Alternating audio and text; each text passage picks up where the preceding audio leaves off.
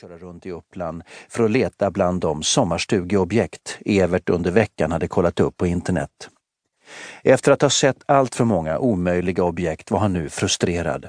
Han ville hitta något bra och vattennära, slå till och hinna njuta innan sommaren plötsligt var över.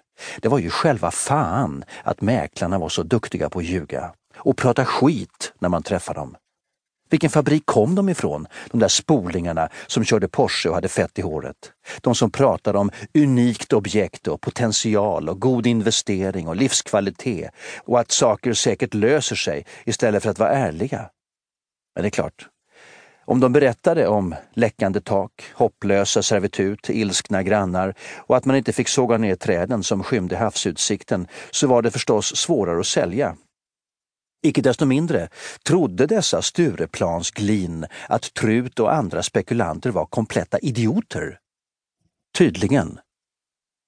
Vid mer än en husvisning hade Evert blivit högröd i ansiktet och varit nära ett utbrott, men Claudia hade klappat honom lugnande på armen och förmått honom att följa med på en adrenalinsänkande skogspromenad innan de åkt hemåt igen. Evert, alltid lika besviken över att det inte var rätt den gången heller. Han drog en djup suck, slog några kommandon på tangenterna och hummade belåtet. Den lilla grupp han ledde, sen han på nåder fått komma tillbaka från straffkommenderingen i Skåne, hade verkligen ett gott track record. Inte ett ouppklarat fall hittills och chefen, Stefan Berger, kunde inte vara annat än nöjd. Visst låg det några mappar med påbörjade ärenden på konferensbordet, men inget som var viktigare än att det kunde vänta till efter helgen. Alltså var han värd några extra timmars ledighet. Tankarna avbröts av att mobilen ringde. ja, Trut. Ja, hej, Eriksson på RLC. Du, jag måste be dig ta det här. Alla är överbelastade och... Eh... RLC? Tänkte Evert. Vad fan är det för trams? Förr hette det Länskommunikationscentralen och det hade dugt bra i decennier. I samband med omorganisationen hade någon lågbegåvad byråkrat bestämt sig för att byta namn på allting, sannolikt i hopp om att en trollstav skulle göra allting bättre. Idiot.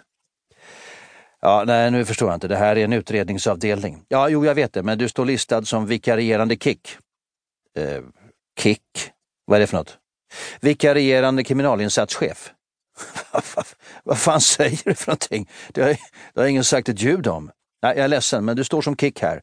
Din anropssignal är 39-1900. Jag har för helvete varken fått bil eller radio. Ska jag cykla och lyssna på P1 eller? Vad gäller saken? Det sitter en flicka på en bänk i Alby och viftar med en pistol. Kapitel 2 Stockholm, Alby, fredag den 5 maj. Trut drog till sig ett block och penna medan Eriksson fortsatte. Ja, flera upprörda personer har ringt. 32 93 80 är på plats. De försökte närma sig och prata men då siktade tjejen på dem och ja, de backade. Alla andra bilar och piketen är upptagna och eh, vad är det för vapen? En pistol, det var allt de kunde säga. Är det avspärrat? De håller på. Ja, jag är på väg. Säg till den där patrullen att ringa mig om tio minuter med exakt adress. Ja, ja, ska bli. Trut reste sig, kollade sitt axelhölster och drog på sig kavajen. Carolina Herrera tittade förvånat upp. Stressad? Det är strax lunch ju. Nej, vi hinner inte. Kom, det är bråttom som fan. Vad är Måns? Ingen aning. Han skulle till tandläkaren på morgonen. Men eh, sen har jag inte hört av honom. Vi ska till Alby. Det sitter en brud på en bänk och viftar med en pistol. Kan inte ordningen ta hand om det? Nej, tydligen inte, men det kan vi. Carolina log. Typiskt Evert. Hon slet åt sig skinnjackan, de skyndade mot hissen, småsprang genom de långa gångarna i polishuset, kom så småningom ner i garaget och hoppade in i Truts 42 år gamla Plymouth Valiant.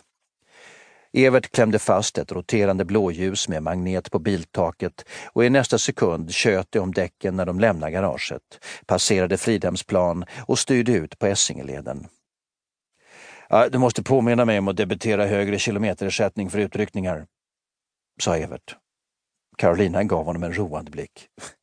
På riktigt? Ja.